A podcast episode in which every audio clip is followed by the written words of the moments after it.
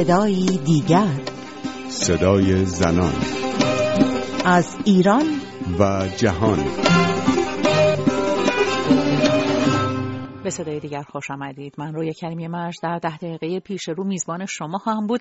تا این بار با هم نگاهی داشته باشیم به خبرهای نچندان خوشایندی از ایران. قتلهای زنان 17 تا 20 ساله به دست همسرانشان. اما پیش از آن با هم چند خبر رو مرور می‌کنیم. حسن روحانی رئیس جمهوری ایران خواستار رفع تبعیض از زنان در عرصه های ورزشی شد. به نوشته سایت های خبری در ایران آقای روحانی تاکید کرده که با وجود مدال آوری و افتخار های زنان در سطح بین المللی هنوز میان زنان و مردان ورزشکار تبعیض وجود دارد. او از مسئولان و وزیر ورزش خواسته تا به تبعیض علیه زنان پایان بدن و شرایط لازم رو برای حضور بیشتر زنان در تمامی عرصه های ورزشی فراهم کنند. و یک فعال سومالیایی که خشونت علیه زنان مبارزه می‌کنه. از شورای امنیت سازمان ملل خواسته که برای متوقف کردن نیروهای حافظ صلح سازمان ملل که دست بازار جنسی می‌زنند وارد عمل بشه. الواد المان به نمایندگی از گروهی از سازمانهای مدافع حقوق بشر گفته که برخی از نیروهای حافظ صلح که به مناطق بحرانی اعزام میشن خود به متجاوزان خشنی تبدیل میشن. و منابع آگاه در دولت پیونگیانگ اعلام کردند کره شمالی برای تقویت نیروهای مسلح خودش خدمت سربازی برای زنان جوان رو اجباری خواهد کرد. بدین ترتیب گفته میشه که زنان در کره شمالی در سن 17 تا 20 سالگی باید به دوره خدمت سربازی برن و مسئولان جذب نیرو به دفاتر شهری و استانی هر منطقه واگذار شده. و ما یا این روزها نگاهی به صفحات حوادث روزنامه ها در ایران انداختین؟ شاید خبرهای قتل براتون جذاب نبوده اونها رو نخوندین و از این صفحه رد شدین. اما اگر خوندن این صفحات براتون جالبه شاید شما هم به خبرهای قتل زنانه بین 17 تا 20 ساله ایرانی که در ماه اخیر منتشر شده برخورده باشین. خبرهایی که گاهی میانه خبرهای مهم سیاسی و اقتصادی گم میشن. بیاین ما همین خبر رو مرور کنیم. فائزه زن 19 ساله گرگانی 45 روز قبل در چهارراه تابلوی گرگان مقابل چشمان آبران با ضربات متعدد چاقوی همسرش به قتل رسیده و متهم هم در همان محل بازداشت شده. خانواده فائزه به ماموران گفتن که چهار سال قبل وقتی پوریا به خواستگاری فائزه اومده چون از نظر تحصیلی وضع خیلی خوبی داشته با ازدواج اونها موافق نبودن اما پوریا اصرار کرده فائزه هم موافقت کرده و در نتیجه این دو به ازدواج همدیگه در اومدن. به این ترتیب ازدواجی که در سن 15 سالگی فائزه رقم خورده با قتل اون در 19 سالگیش به مرگش منجر شده. سعید پیوندی جامعه شناس و ساکن پاریس همراه ماست. آقای پیوندی پیش از این هم اعلام شده بود که بیش از سی درصد از قتل‌های ایران قتل‌های خانوادگی هستند. با توجه به خبری که شنیدید آیا میشه رابطه‌ای بین سن ازدواج و خشونت در خانواده برقرار کرد؟ به نظر من اگه ما امروز در واقع تشکیل خانواده رو به عنوان یه مسئولیت اجتماعی مهم تعریف بکنیم و از این زاویه بهش نگاه بکنیم اینی که دختر و پسری که تصمیم می‌گیرن با هم دیگه ازدواج بکنن از یه بلوغ اجتماعی حداقل برخوردار باشن و بتونن در واقع یک زندگی خانوادگی را اداره بکنن و یا اینی که مفهومش رو بدونن از اهمیت بسیار زیادی برخورداره اون چیزی که در جامعه انسانی در 50 60 سال پیش عوض شده اینه که ما در گذشته های دورتر چیزی به نام جوانی نداشتیم. در واقع بچگی و نوجوانی داشتیم و بعد بقیه بزرگسال می‌شدن و امروز یک گروه جدیدی به وجود اومده به نام جوونا و این در روندهای تجربه آموزی و بلوغ اجتماعی بسیار مهم هست. بنابراین سن مناسب برای ازدواج و برای پذیرفتن مسئولیت خانوادگی را نمیشه با 100 سال پیش با 200 سال پیش با یا گذشته مقایسه کرد. و از همین زاویه هم اون چی که در ایران در واقع تأسف انگیزه اینه که تمام فشارها در سالهای گذشته بر روی اینه که دخترها و پسرها خیلی زودتر ازدواج بکنن و قبل از اینکه این بلوغ اجتماعی و دانش اجتماعی لازم و برای اینکه بتونن با یکی دیگه در زیر یک سقف زندگی کنن داشته باشن وارد مسئولیت زندگی میشن که براش نه از پختگی لازم برخوردارن نه تجربه برای یاد گرفتن. در واقع تجربه های اجتماعی که باید به اینا کمک بکنه که این زندگی را اداره بکنن بنز کافی کسب نشده. برای همینم اینها یا زود طلاق می‌گیرن یا خشونت های خانوادگی. در اونجا رواج پیدا می‌کنه اینا همه پدیده ها و عواقب در واقع به نظر من یک سیاستی است که در ایران به خصوص در سالهای گذشته روش تکیه زیادی میشه و قول دادن جوانها به طرف ازدواج زود است و بعدا جامعه ما روبرو خواهد بود با همه عواقب این نوع سیاست از جمله چیزی که شما بهش اشاره می‌کنید یعنی رواج خشونت. مرد 21 ساله ای که نامش در خبرها ذکر نشده به ماموران اداره آگاهی پاکدشت گفته که در مدت شش ماهی که از زندگیش با همسر 20 سالش گذشته سه بار خونه رو ترک کرده قصد طلاق داشته اما در نهایت به دلیل اینکه همسرش از طریق وایبر با دوستاش چت می‌کرده اون رو به قتل رسونده. این تصمیم به طلاق در حالی منجر به قتل زن 20 ساله شده. که به گفته مسئولان در ایران در نه ماه اول سال جاری طلاق در استان تهران 20 درصد افزایش داشته. مهداد درویشپور جامعه شناس ساکن سوئد در این مورد میگه. فشارهای اقتصادی در جامعه به طور جدی گسترش پیدا کرده.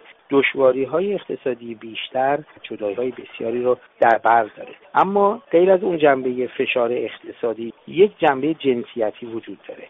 در جامعه ما یک نسل به ویژه جوانتر با ارزش ها و نوعی خداگاهی زنانه بیشتری سر و کار دارند بنابراین با یک وضعیت پارادوکسال و متضاد روبرو میشیم. قوانین و مصوبات دولتی در جهت تقویت موقعیت مردان در خانواده عمل می‌کنه.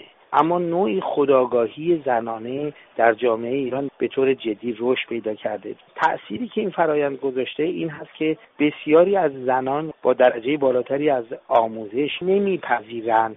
تن دادن به این الگوها رو علاوه بر اون باید به این نکتم اشاره کرد. جامعه ما جامعه است که در اون نوعی فردیت توجه به خواستهای فردی افزایش پیدا کرده. افزایش یافتن فردیت به این معنیه که نسل جوان نگاه می‌کنه که مسئله فردی اون رو تعمین می‌کنه یا نه. اگر تشکیل خانواده نتونه مسئله فردیش رو تعمین بکنه خب زندگی فردی رو دنبال می‌کنه. کلا تأثیر پذیری از الگوهای زندگی مدرن باعث شده که هم میزان ازدواج ها به این معنی کاسته میشه هم الگوهای زندگی فردی افزایش پیدا می‌کنه. و قفار 23 ساله وقتی در برابر قاضی دادگاه قرار گرفت گفت ساعت ده صبح بود که از خواب بیدار شدم متوجه بوی سوختن غذا شدم و دیدم که زهرا همسر 17 سالم خوابه. عصبانی شدم با کمربند رو به باد کتک گرفتم و به آشپزخونه رفتم و شروع به کباب کردن بادمجان کردم که زهرا به آشپزخانه آمد و قصد عذرخواهی داشت که با سیخ داغ اقدام به سوزاندن دستش کردم. آنطور که در گزارش آمده بعد از آن قفار چندین بار سر زهرا را به کف آشپزخانه کوبیده که منجر به مرگ او شده. آقای پیوندی وقتی جوان 23 ساله ای این چنین مرتکب قتل میشه اولین پرسشی که به ذهن میاد میزان تحصیلات اون هستش. پرسشی که در خبرهای مربوط به این پرونده به اون پاسخ داده نشده. همیشه رابطه مستقیمی وجود داره از نظر آماری بین کسانی که مرتکب قتل خشونت یا اشکال مختلف بزهکاری یا ناهنجاری اجتماعی میشن. و سطح تحصیلاتشون. بنابراین هرچی فردی بیشتر تحصیلات پیش بره و به مثلا تحصیلات دانشگاهی داشته باشه در صورت بالاتر دانشگاه درس بخونه وقت اینی که دست بذاره به این کارهای خیلی کمتره. یعنی زمینش بسیار محدودتر میشه برای اینکه موقعیت اجتماعی که پیدا می‌کنه و رابطه ای که با فرهنگ و دانش پیدا می‌کنه باعث میشه که از این رفتارهای خشونت آمیز بیشتر فاصله بگیره. هرچند که این موضوع به طور مطلق نیست و کسانی هم می‌تونن با تحصیلات بالا آدمای خشنی باشن. ولی همزمان اگر این تحصیلات بیشتر همراه باشه با کار بر روی مسئله خشونت با آموزش فرهنگ ضد خشونت با نشان دادن مصداقهای خشونت و پیدایی خشونت در جامعه و ریشه یابی اونها و تلاش بشه که جوانها جامعه در مورد این مسئله فکر کنن و به یه برخورد انتقادی دست بزنن.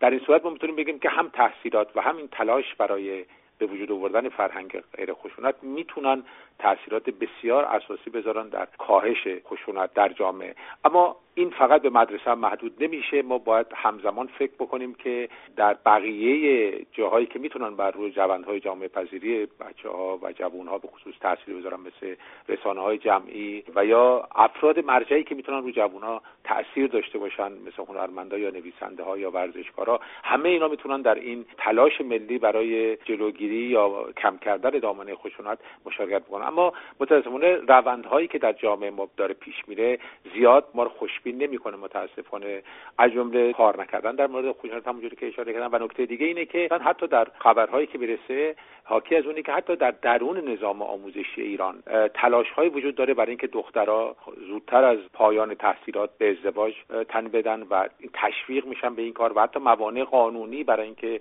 بچه ها در سنین دبیرستان ازدواج نکنن عملا نادیده گرفته میشه به جهت اینکه دخترای جوان بیشتر به سمت ازدواج برن. همه این سیاست ها در سطح آموزش در سطح کلی سبب میشن که در حقیقت ما مواجه باشیم با این آسیب های بزرگ اجتماعی که خشونت خانوادگی خشونت در سطح جامعه ازدواج های زودرسی در توسط افرادی که هنوز آمادگی و بلوغ لازم برای زندگی اجتماعی به این ترتیب ندارن و مسئولیت پذیری ندارن همه اینها در واقع پیامدهای آسیب شناسانه سیاست های به نظر من نسنجیده و غیر کارشناسی است که در جامعه ما متاسفانه پیش میرن. سپاسگزارم از مهمانان این برنامه سعید پیوندی و مهرداد درویشپور. به پایان صدای دیگر این هفته رسیدیم.